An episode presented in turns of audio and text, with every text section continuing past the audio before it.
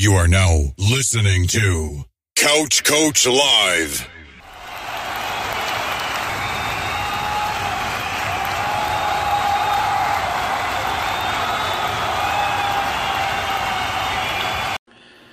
All right, what's going on, Couch Coaches? We are here on another special Couch Coach Live.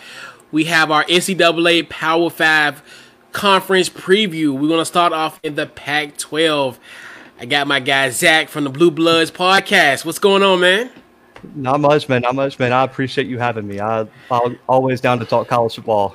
Absolutely, absolutely. So, man, we you know we got a great show um, for you guys today. We'll preview uh, the Pac-12 and just pretty much get you familiar with one of the what Zach said to me in pre-production, one of the most slept-on conferences in this league. Yep. So, get familiar with the Pac-12.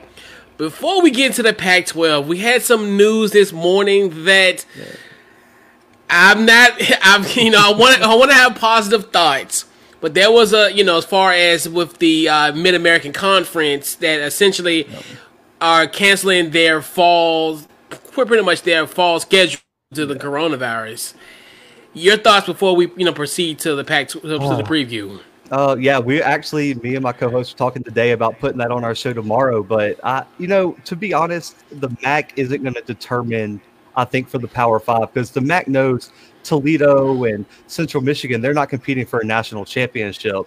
But I, I think it's a lot more far stretch to see the SEC, ACC, or someone like that cancel their season because they have better, they have a better chance of competing for a national championship and also the funding man you got to think of the funding i mean if you look at the budgets for these mac schools compared to a school like central michigan they're in a better position to keep the players safe and engaged and in a better position to succeed in a time like this. So I don't think the MAC's necessarily the final straw for the Power Five conferences or college football in general. The thing I would look out for, I don't know how many people know this yet, the Big Ten is supposedly meeting today, and a bunch of the presidents actually want the Big Ten to cancel their season or move it to spring. So I think that's going to be the biggest domino to look out for. Yeah, and that's another one, right? And that's where you're like, it's it's starting to get to a point. It's like, and I think, and, and I think even when you posted um, about UConn last week, and mm-hmm. that was one of the things where it's like, okay, a lot of these, all these dominoes are dropping, a lot of shoes are dropping to a point where it's like, I mean, are we seeing tea leaves? Are these like warning signs? Is this where, oh, just more of a series of what's to come? So that's another thing where you're like, but then you look at it's almost the Mac was almost like UConn, where they're essentially like a cash trap. Um, so it's one of the things where they would probably would lose more money. And like you said, as far as you know, the the testing and the actual you know playing of the games or whatever would be, you know, they would probably take a loss more so than actually gain compared to Power Five right. schools. And another thing to talk about UConn because the MAC is a conference that together is is pretty successful. I mean, they won a few bowl games last year, even uh, I think Central Michigan won their bowl game. They had a few other teams, but UConn's an interesting scenario because they played it off, and I think I even said it on our podcast. They played it off as player safety, but people forget they got kicked out of their conference last year. The AAC said your football team is in such a bad place that we don't even want you anymore, and yeah. so. UConn was going to be real stretched to find opponents because all these conferences are going to conference only. Well, if you're not in a conference, how are you going to play any football games? And that's why we saw Notre Dame make that jump to the ACC. But Notre Dame and UConn are in a lot different places. So I don't think UConn had that opportunity to move into a conference yet. Yeah, absolutely. Definitely huge shout out to our guy Steven of the AAS. Definitely huge shout out to um, checking us out today. So, so now let's get into the Yes, let's get to the to the big news, which is which was a very interesting thing that came out. I want to say nearly a week ago, where um, we had several guys from the Pac-12 uh, players, and they created hashtag We Are United movement. Essentially, our demands as far as to help with the uh, social, economic, and as well as health of the players. So, what are your thoughts on the actual We Are United movement? So, I think there are good and bad parts to it.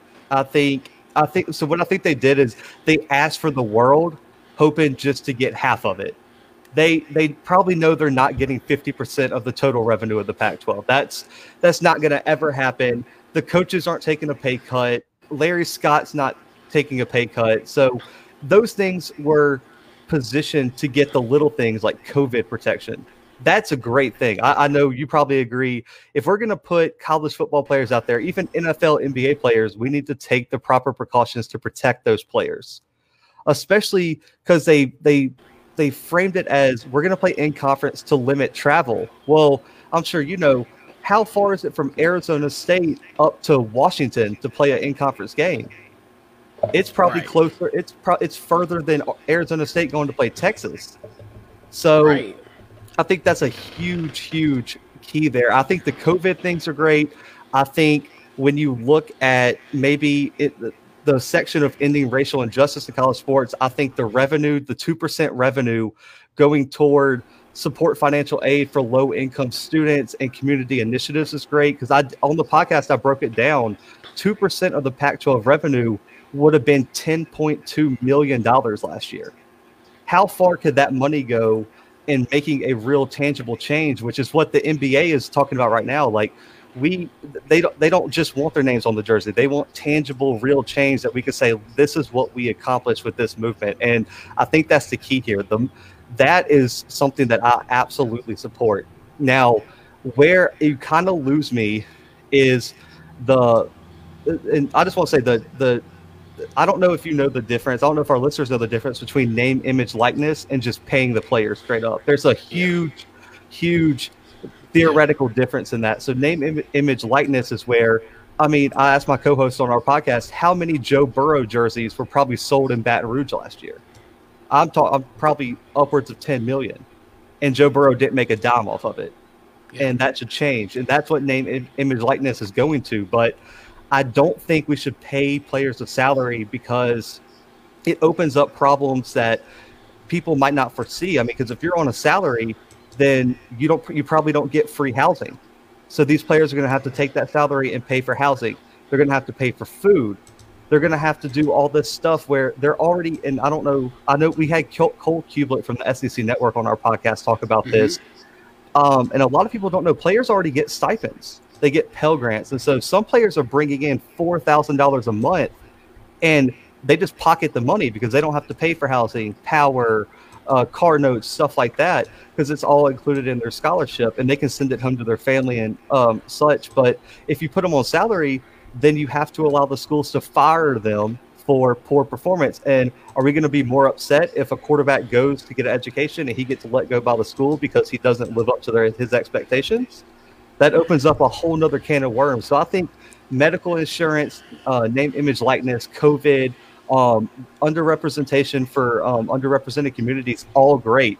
But I think where you have to draw the line is putting these kids in a position where they're making millions of dollars on salary and it opens them up to more problems down the road that you might not foresee yet. Everybody's for players getting more, players having more opportunity, but you also have to look around that corner and like what could happen if we start doing that and you have to foresee some of those problems that may be worse than what you think you're in now. Yeah and i agree and i think the the the, the image and likeness is probably the most fairest compensation because at least with that you're it's it's more fair because to me would you pay joe burrow the same as a freshman? Like say for instance if, if you paid them a $50000 salary. Right. So you mean tell me Joe Burrow he gets the same as his backup or you know or whoever or a red shirt freshman that's not even seeing the field? Right. Versus like this would be a perfect compensation where if there's a situation where Joe Burrow is invited to a restaurant and to do autographs or if one of the guys are you know as far as a you know coach is a coaching gig during the summer that you know those type of things where they can get compensated off of that, and I think that's right. probably more fair, like you said, because guys, like you said, if they get paid like a state employee, then they might get fired, and this is exactly. just a, as a joke. Tate Martell would be unemployed at this point in, in his life. I mean, exactly. just you know, just to be, you know, just add a little humor to it, where where guys will essentially will be, uh, you know, as far as they will be almost treated like an employee and the, the harsh reality of an employee more right. so than actually because we still kind of view them as employees but at least in their sense they don't you know this that would be the harsh reality of being an employee like you said because in certain cases, a fifty thousand dollars salary, would you be able to afford those things? Would you be able to afford like like especially like if you go to like say if you should go to a USC or you know uh, matter of fact the Pac-12 if you go to one of these Pac-12 schools like UCLA, USC, I don't think you're going to be able to make it per se on the fifty thousand dollars um, salary. Right. And, Necessarily, yeah. And, and there's two points that I brought up on our podcast that I think is real important to put in perspective that I think the players might have missed, or they or they didn't want to put it out into light. So uh, I found a 2017 financial report where college sports generated like 14 billion dollars or something like that, and college football was upwards of 30 40 million dollars in just net profit across the whole country so they're taking in schools that don't make um, don't have a I guess, a surplus of money or schools that lost money. Well, college football brought in more than the next 35 college sports combined, including college basketball, which makes most of their money off of March Madness. So if you take March Madness out, college football could make more money than every other sport that some of these colleges field. And these colleges depend on that money to fund other sports. And I broke it down. And so if you took half the budget of women's softball, um, it came down to the whole country averaged out at about seven hundred thousand dollars. Well, you only have about thirty-two thousand softball players in NCAA softball, so that's about ten dollars a player they would get if they split fifty percent of the revenue. So you're putting football players in a position where other athletes are like, well, now you guys are the selfish ones, and now we're out of scholarships and we're making ten dollars a year to play our game and our sports might not be funded. And we just saw Stanford; they cut 14 sports because yes. of their their income wasn't right. And the other thing is, only three percent of the schools in the NCAA bring in 54% of the total revenue in football. So you only have a handful of schools even making a profit. So what do these players think they're going to get this money from? Because a, a, school like, let's just say Utah State, they're probably not making millions of dollars in, in any sport, and it, it puts it puts schools in a weird position. And the whole thing with the players is we want to make sure we're okay and we're set for the future. Well, Alabama used over six million dollars of their athletic department revenue to fund scholarships and other academic programs which directly benefit the athletes and the students. So uh, this this whole thing, um, and I know Cubelic when he came on our show was really upset that these players used the term exploited because he said you're so far from actually being exploited that it's crazy. He was like, you know, I played football in the '90s and we got even less than you guys, and I was just happy to be on scholarship because I didn't come from anything. He says you live in the nicest dorms, you have the nicest facilities. He was like, exploited is the furthest thing from what we should be claiming you are at this point. Yeah, and that's the other thing where like or people, you know, where, where the line is drawn in the sand, where you know you do look at it from from that perspective, and I can see it go both ways. But I think the compensation of images and likeness is the by far the fairest thing that we that we can come up with because like either way, if you pay them then it's it's it's a, it's not it's a cause and effect where you know then they're going to be held to certain standards which you know that it it just wouldn't it wouldn't be conducive where you know with that is with that is concerned but um so man so it looks like for the most part the odds on favorite to win uh, this conference and as it's been published in several publications and websites. Oregon. So Oregon now we're in a very unprecedented year where we're going to just be having conference only games. So essentially, they're re- so if you know Oregon, if they hold on and do what they have to do, and you know they're potentially a um, they go undefeated in this conference, and could this Oregon team crash the college football party? Okay, so this might surprise some people. I don't think Oregon even needed this to happen to do that. I already had Oregon in the college football playoff before this change happened. Um, they were supposed to play Ohio State at home before the schedule relaunch. I think they could have beat Ohio State. I really think that's how good this Oregon team is. And people might say, well, they have Justin Fields. Oregon lost Justin Herbert. I don't. I, I don't. I think Oregon, outside of quarterback, is just as talented or more talented than even Ohio State is. And I don't think there's going to be any sneaking in. And I, I really think Oregon is the best team in this country. And last year, I had the same feeling about LSU. And you can go back to our podcast. I picked LSU to be in the playoffs and win the SEC last year when no one else was. And I think Oregon could be that team. I don't think they're going to be record setting as LSU, but they're going to be that team where everyone's like, they're borderline, they're borderline. And I think they're going to be better than they think. And this is why. So I really think they have a top three player in the country at every single position but quarterback and wide receiver. I think they have the best offensive lineman in the country in Penei Sewell. Uh, he was he won the Outland Trophy last year, given to the best interior offensive lineman, a unanimous All American. He was the Pro Football Focus Pac-12 Player of the Year as an offensive lineman. That's on her. How do you win that as an offensive lineman? He played over 900 snaps last year and allowed zero sacks. He didn't allow a single sack in the Pac 12, which had defensive linemen go in the top three rounds of the NFL draft this year. And in all those snaps, only allowed seven pressures the entire season. And it, Pro Football Focus ranked him the top graded pass and run, uh, the, the, top rated uh, run blocking offensive lineman in the country, and the third rated pass blocking O lineman in the country. And he won the Pac 12 Player of the Week four times as an offensive lineman. So I, I think and I think he'd be the first. I think he'd be going to be the first pick in the draft if Trevor Lawrence or Justin Fields doesn't step up.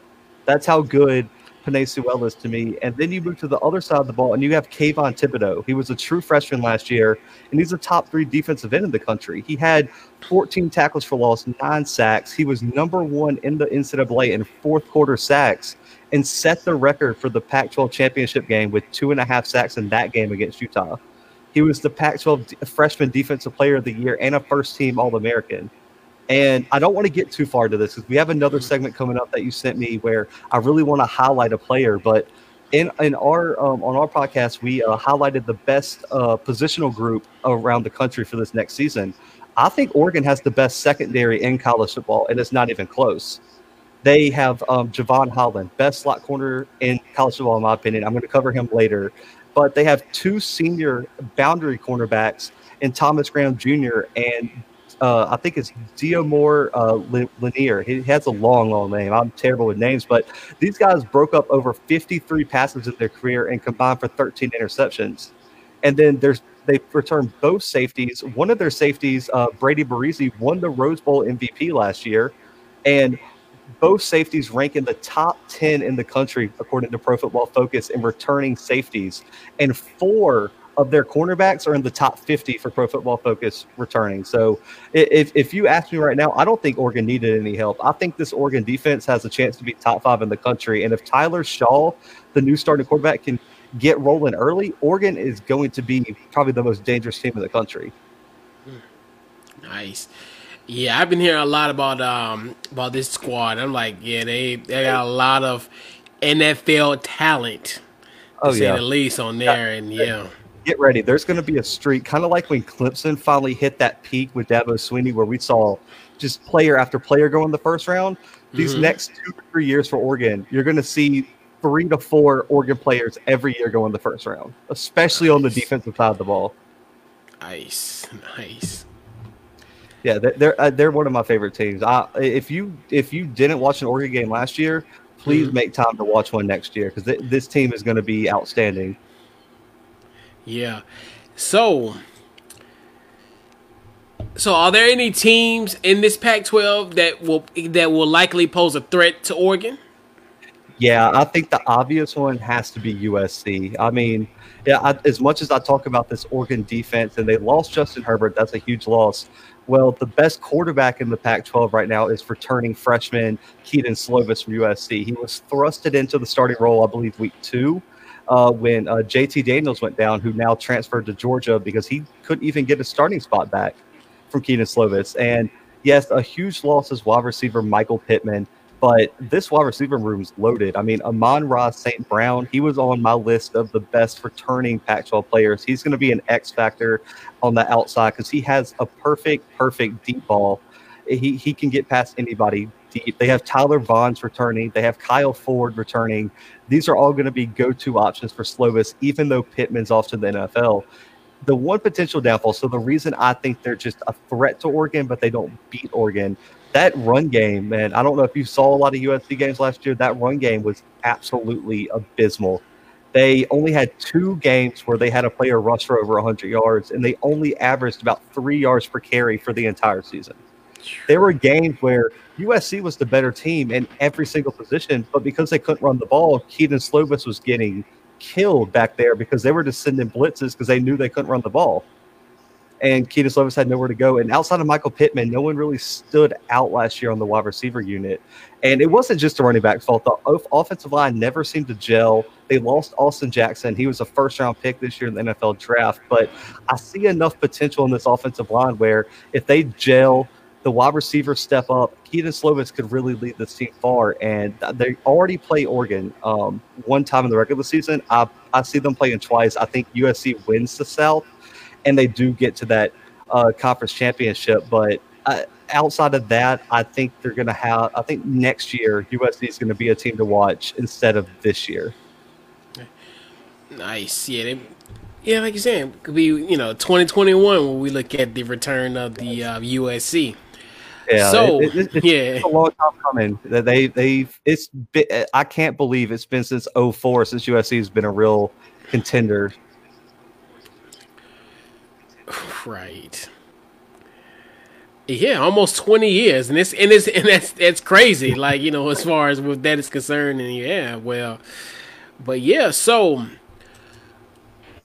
who are the sleeper teams? Who are the teams that you know? Because I look at the Pac-12 and Pac-12. You know, we, they always have these wacky. I call it Pac-12 at the dark matchups, and it's just like you know, you have these you know different teams that just you know at this makes up this conference and kind of makes it kind of what it is. So, who are your sleeper teams in the Pac-12? Uh, I have two. So I have one that's kind of a stretch and one that I really think could come out of nowhere. And the first one's Cal.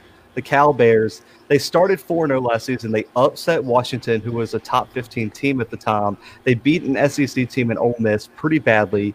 Uh, but then they lost five of their next six games out of nowhere. But QB injuries really hindered their potential. I mean, when you when you're missing your starting quarterback and your backup even gets hurt, and you have games against Oregon, Utah, USC, who were all good teams last year, it doesn't really bode well for a young rebuilding team like Cal. But as soon as they got healthy, they went on a three-game win streak and won their bowl game over Illinois. They returned the most starters in the Pac 12 on both sides of the ball. So that's a huge boost here. And most importantly, their quarterback, Chase Garbers, is back. He's healthy. And when he was in the game, that team went to a different level. They went from being one of the lower tier Pac 12 teams to when he was at 100%, they were in the top five probably of Pac 12 teams last year. And they have a new offensive coordinator, Bill Musgraves. He has a long, long career in the NFL. So he's bringing an NFL offense, and he has a quarterback in Garbers who has NFL potential. So it could be a perfect mix out there in Cal and they benefit from the new Pac 12 schedule. Three of their four toughest games are being played at home. They have to travel to USC week two. That's a huge question mark. And that's going to tell me can Cal really be a sleeper? If they beat USC, the Pac 12 could be in trouble because they get Oregon at home. They uh, and it, I already said I'm real high on Oregon, but if they beat Oregon at home, this Cal team is probably going to win the Pac 12.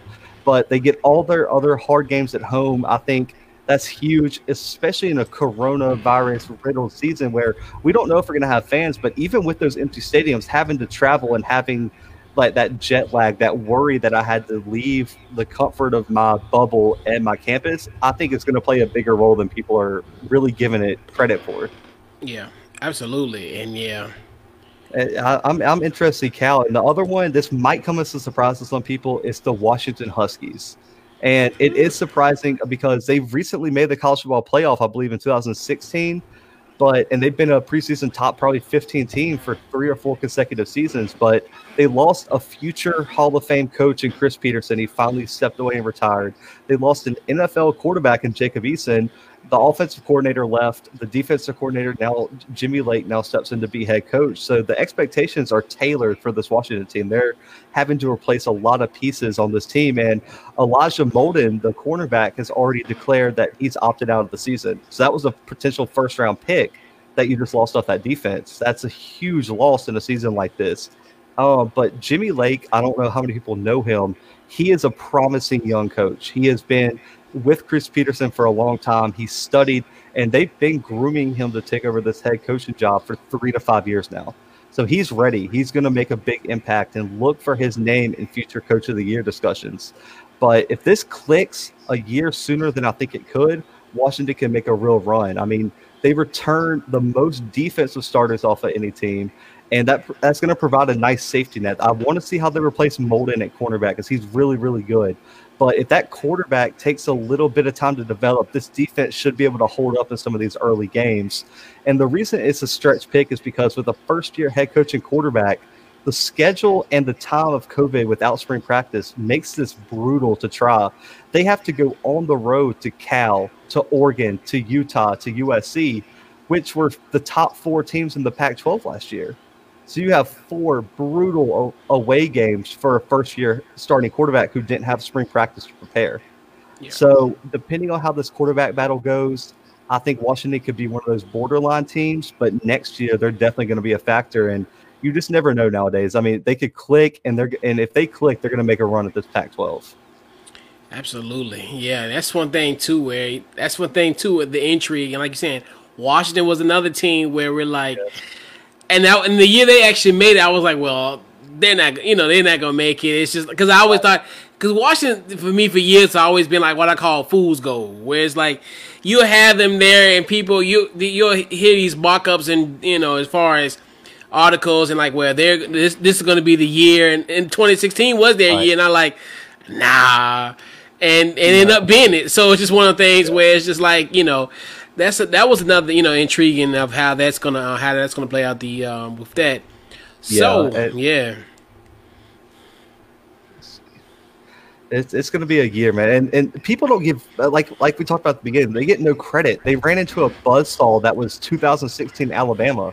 Right. I mean, then that, that Alabama team went on to the national championship. So, and I believe it was a 24 to 6 game or something like that. I mean, mm-hmm. that's playing for a Pac 12 team to hold that Alabama offense to 24 points is something. So, right. we should just be like, oh, they're trash or the Pac 12 is, is terrible. I mean, they had Oregon go to the national championship out of the Pac 12. We talked in the pre production, Utah almost went to the playoffs last year. Oregon right. finished fifth in the last college football ranking. So, I, I don't understand how the Pac 12 is looked at as a soft conference because there's some real contenders in this conference.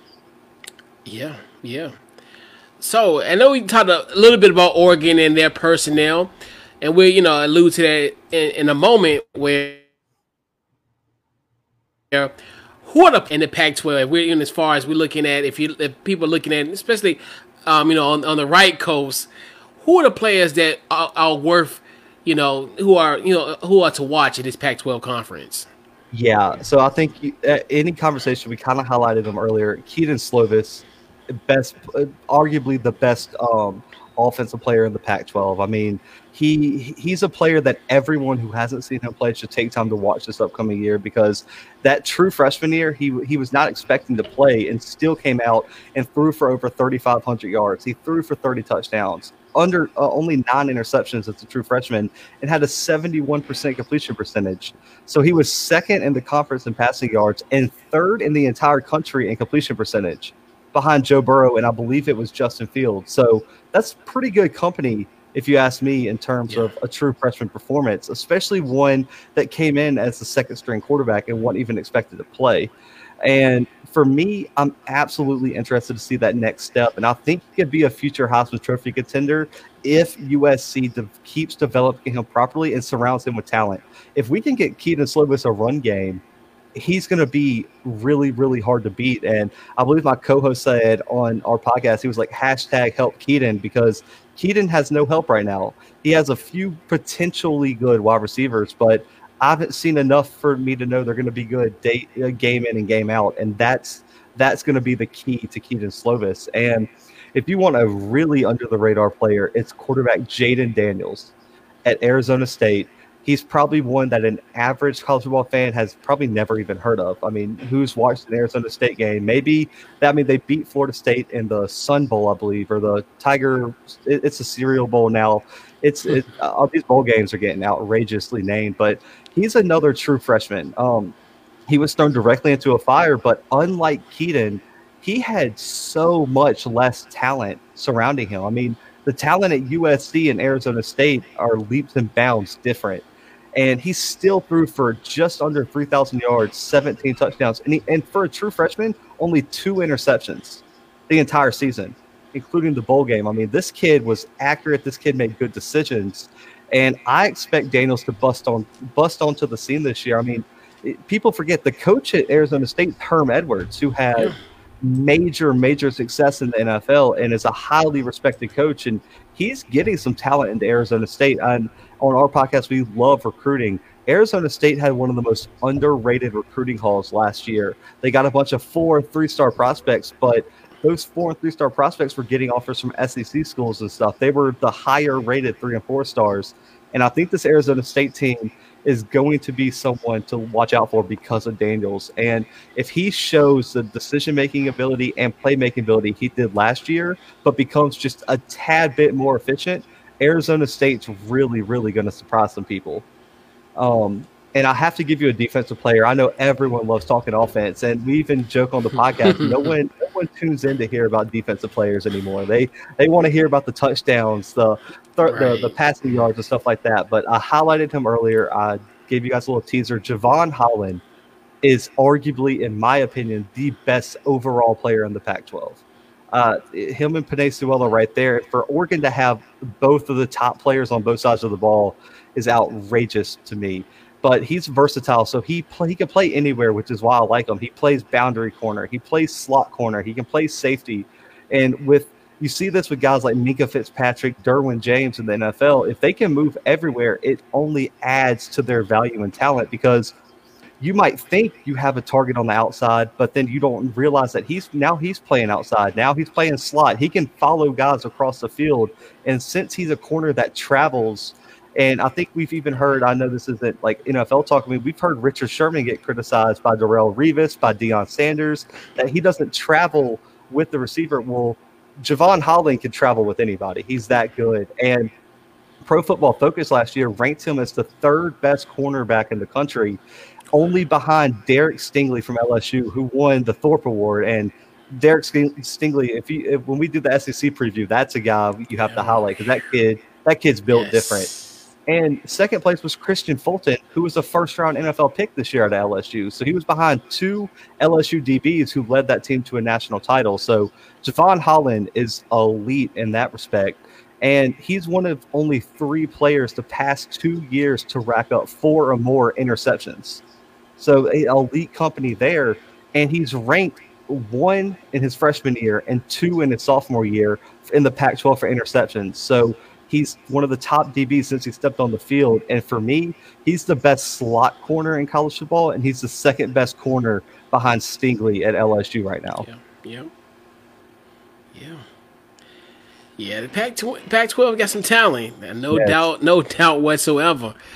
So, as I alluded to earlier, us, you know, us right coasters, you know, like you said, we talked about in pre-production where, you know, you, you have matchups coming on at ten thirty our time, and you know, yes. so you know we call these a Pac-12 at the dark matchups, where essentially halftime is at midnight, and you know, awesome. so so what are the matchups that us left uh, us right coasters should look forward to? Uh, they're going to have the usual suspects. Um, week three is probably the first real game that's going to have playoff slash Pac-12 championship implications, and that's Arizona State at Oregon. Stay up for that game, but that one's late. It probably will be being at Oregon, but um, w- this week is going to be huge. It's going to be a huge step to see if Jayden Daniels is the real deal, if Arizona State's the real deal, and can take that third year leap under Herm Edwards because that's what we're all waiting for. You hired Herm Edwards, who went and hired Marvin Lewis from the Bengals to be your co defensive coordinator. So there's no more, hey, we don't have any coaching, we don't have any players. Like you have NFL, you have NFL bloodlines all through that program. So it's time to show up or just go ahead and retire. I mean, you gotta you gotta put up or shut up. And the key to this game, it's a Friday night game. And Friday night games in the Pac 12 always mean chaos. So Arizona State pulled the upset over Oregon last year. and, and really kept Oregon on the playoffs. As Oregon beats Arizona State, they go to the playoffs over Georgia, and they face LSU in Atlanta, and that. That, that was that one game because uh, Oregon lost to Auburn. That was excused. Auburn beat Alabama. Auburn had a good year, but that Arizona State game really cost Oregon in the long run. And that means Oregon's looking to extract revenge. So don't expect Oregon to come in and not look to hang a 100 on these guys because they're looking for, they're like, hey, they could have cost us a national championship. So that, that's why this game is going to be huge. And listen, if Oregon does not win this game, you can go ahead and wrap up the Pac 12 playoff hopes because a one loss Pac 12 team is not going to get in. So this game probably means more for the Pac 12 than it does for any individual team. And and that brings me to this matchup. I know you'll you'll probably be excited for this one. Oregon USC week eight. Oh, That's that is going to be that should be if college game day happens, which I don't know if it will due to COVID and all that. This should be college game day, and Yeah. this is a matchup that has college because USC is probably going to be undefeated coming into this game because they don't play Arizona State till late in the season. If they don't play Utah. They don't have really anybody who I think is going to challenge them. So this could be an eight no oh, oh, a seven and 0 7 and 0 matchup. That's that always causes chaos and the, the Pac-12 hasn't got a playoff team in in a while. So I'm real interested to see this game. And Oregon has the advantage. It's going to be in Eugene. But the the reason I like this is Kedon Slovis, who I think is the best quarterback in the Pac-12, versus that Oregon secondary I highlighted earlier. That's going to be one of the best positional battles all season, and that's why I'm so excited for this game. Absolutely. Definitely huge shout out to our guy Richard for checking us out. What's going on, man? Everything's good. Helps everything's going going good for you on the other side of the pond. So definitely huge shout out for checking us out on a late evening for um for Richard and, and those and those guys. And yeah, so definitely appreciate that. So and this is the the million dollar question. Um, so, and we actually did a poll um, of our listeners here at Couch Coach Live of who they um, deemed as who will be the winner of the uh, Pac-12, and I'll share those results before we get Zach's thoughts on it. That's, that's tight. Yes, we have uh, pretty much a tie between Oregon and uh, USC, which Wow. Very very shocking. And i'm wow i'm and it was funny because it went neck and neck for the you know for the majority Wow. of the of the poll. It was kind of one of those things where it's like felt like it was one sided both ways. So so you know the listeners of couch coach live pretty much say hey it's either gonna be it's a two-man race with oregon and usc so Uh, zach you gotta break the ice. You gotta break the ice brother I, I think any, anybody who tuned in from the beginning knows who I'm going with here. Uh, not shy about it. Oregon's going to have an undefeated season. Um, you know, I think they're going to take the Pac-12. I expect USC to take the South with a strong run there by Arizona State. But w- when I break down the schedule, I think Arizona State drops a game or two somewhere, and I think they're one game out of the championship game. I think Arizona State's one year away. Jayden Daniels becomes a junior next year. Herm Edwards has one more recruiting class with Marvin Lewis as a defensive coordinator. They're going to be dangerous next year. There's a lot of next years in the Pac 12 for me. USC, Oregon are here right now. And, you know, I highlighted all the talent on Oregon's defensive side of the ball, but let's not forget, yes, they lost Justin Herbert. CJ Verdell, their leading rusher, a thousand yard rusher last year, comes back. Their leading wide receiver, Johnny Johnson, who was hurt early in the season last year, he's returning. Um, and for me, I'm a huge Tyler Shough believer who I think is going to win the quarterback battle here. I think he's going to bring a fresh start to Oregon. I mean, he's already 6'5, 230, so he's got the NFL prototypical size. He's got the arm strength. He was the number one player out of Arizona in his recruiting class, a top 100 player overall. This kid's not a scrub. He was he was a better kid coming out of college, uh, out of high school than Justin Herbert was. So don't think that Tyler Shough can't ball because I promise you he's going to prove people wrong if you think that. And look out for USC. But like I said earlier, I think they lack talent and experience in the wrong places, such as wide receiver and offensive line.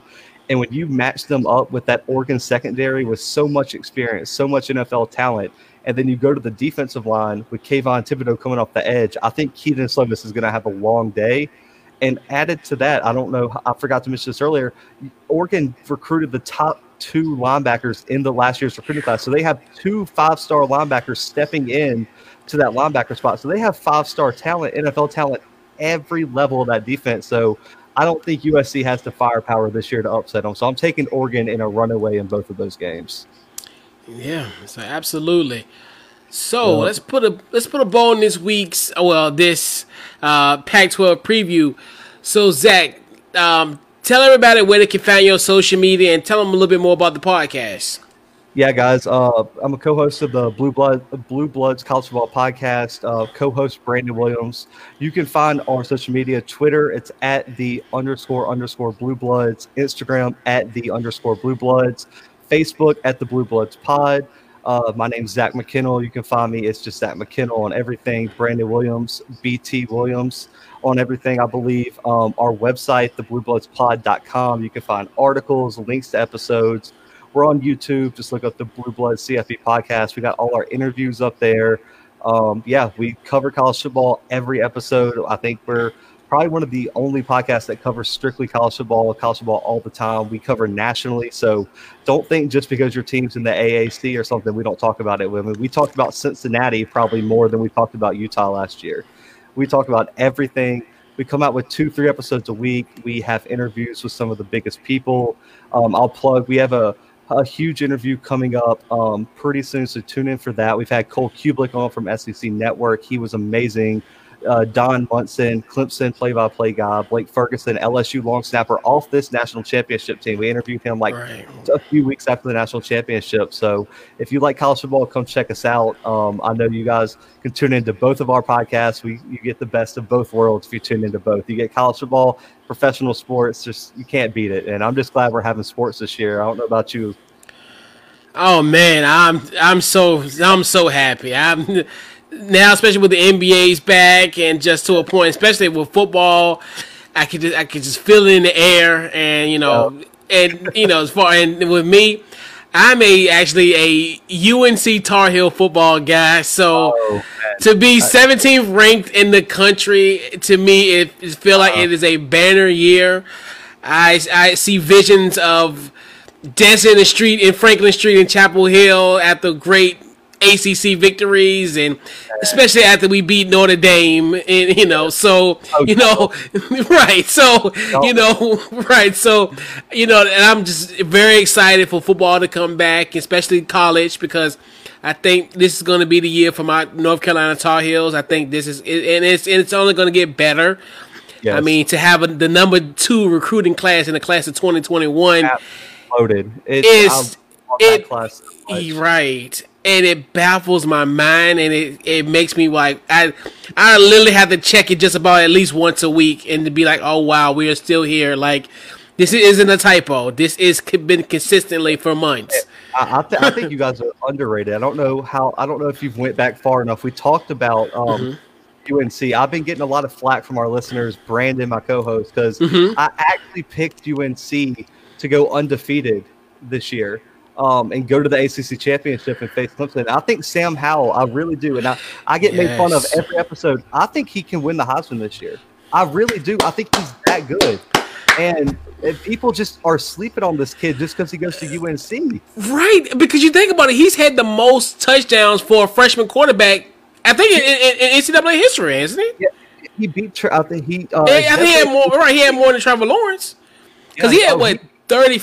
He had thirty five was it 35 30, 35, 35, 36. And only a handful of interceptions. And, right. and he didn't have any help last year. Right. Could, an average fan, so they're like, well, look at Trevor Lawrence. It's like he has four NFL wide receivers. Right. You know, he, Travis Etienne's the best running back in college football. College football, where right, and it's funny because like I, I, you know, of course, you know, doing just research, just everything, just college football, just anything, anything dealing with sports and I see no hype. Like everybody does these hype Heisman sleepers. I'm like, hello, there's one in the Atlantic Coast Conference by the name of Sam Howell. They're one of the best freshmen in the country. At you know last year. He's not even a sleeper to me. He is a favorite. right. He's bona fide.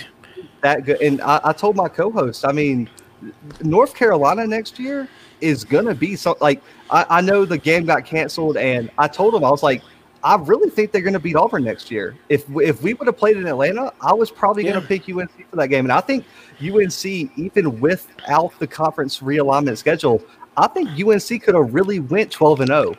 I think that team is that good. And when this recruiting class comes in, Right. UNC is going to be one of the best teams. And I've, I've released my way too early preseason top 25. I had UNC like ninth. I think they're that good already. I, I don't need to see anymore. Sam Howell is that good of a quarterback. He's, Wow. he's, he's, he's legit, guys. And I, I'm, Yeah. pro- I'm not. I'm not even doing it because I'm on your podcast. You can go back and listen. I, I got yeah. straight up made fun of. Like uh, we had fans hitting us up in the DMs, like, "Where's he getting UNC?" And I'm like, Sam Howell is right there with Trevor Lawrence right now. I mean, he's that good. I mean, he's not Trevor Lawrence. Don't get me wrong, but like, Right. he's the close second. And Right. UNC has a lot of freshmen this year, or people who redshirted last year, who I think are going to contribute leaps and bounds to that team. And Right. Mack Brown has done it. He did it at UNC his first stint. He did it at Texas. He's doing it now. And people who sleep on UNC just aren't aren't paying attention because I'm telling you, if Sam Howell's not in New York for the Heisman this year, you you can take my credentials away because I think he's going to be there because I think he's going to be that good this year. Yeah, absolutely. And you know, and, and yeah, that's where you when you look at it, and you know that you know go into it in a minute a little bit more, but you can tell like this was a young team as far as you know losing battles in the fourth quarter, which with experience you're going to be able to clean that up. Where a lot of Yeah. those teams, you think about it. The team were in dogfights all year, but you know, just the attrition of the fourth quarter just got the best of them and now you know you got a little bit of an experience because I think, and it's funny because I think people, and it's weird because you would have thought them lose them, you know, losing the Clem, beating Clemson, uh, you know, losing the Clemson about one point should have been like, okay, well, maybe we need to start looking at this team, and then like you said, everybody else just threw it off to the shelf. I'm like, no, this is monumental, like. Yeah. The only team that really competed with them was us, and then LSU beat them. Everybody else, it was a cakewalk for Clemson.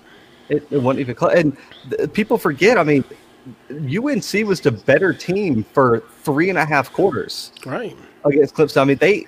I remember I was watching the game because I was flipping. It was the same weekend that South Carolina beat Georgia, and I was like, "Man, are all these teams going to go down this weekend?" Because UNC came out and they Sam. I remember Sam Howell threw a deep post. It was like early first quarter and just burned the Clemson secondary. And I was like, "Who is this kid?" 'Cause it was the first time that like I was really introduced with Sam Howell. And people forget he's been in situations. He won a close game, very first game starting against South Carolina. Who, Yeah. yes, they might not have been the typical SEC South Carolina team, but South Carolina at that point was still decent. And he led a game winning drive, made the plays down the stretch. He was three yards away from knocking off Clemson.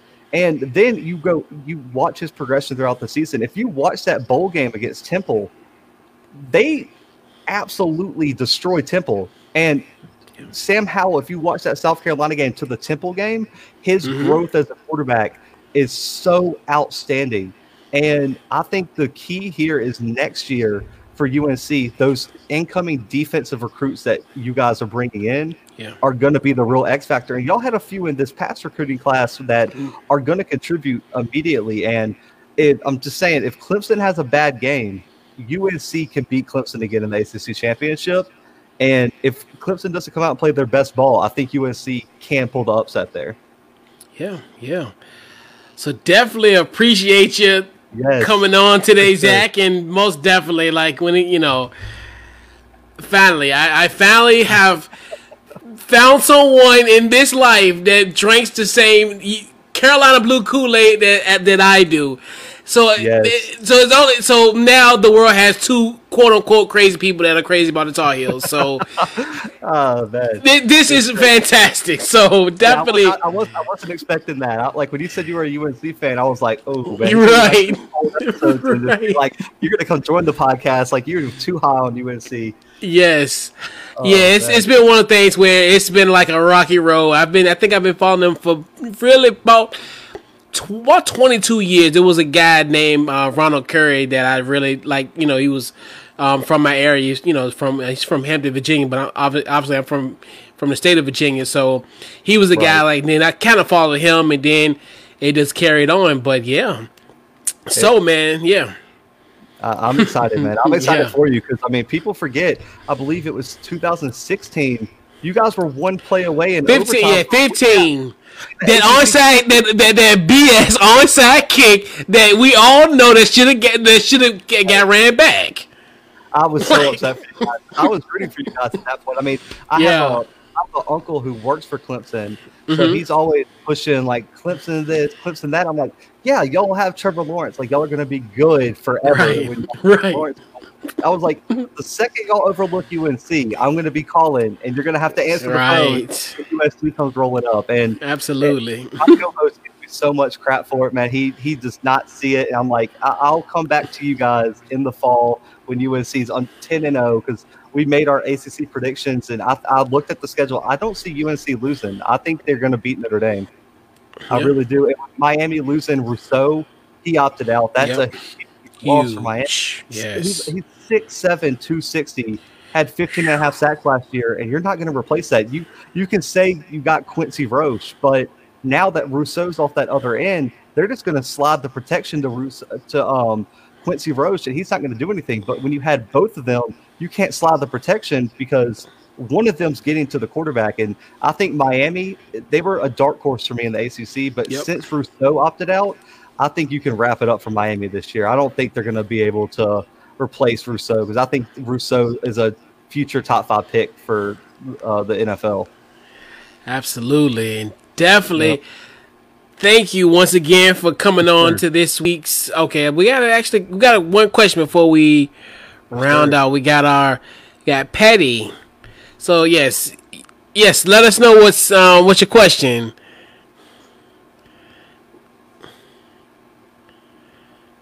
Just waiting for that to pop up.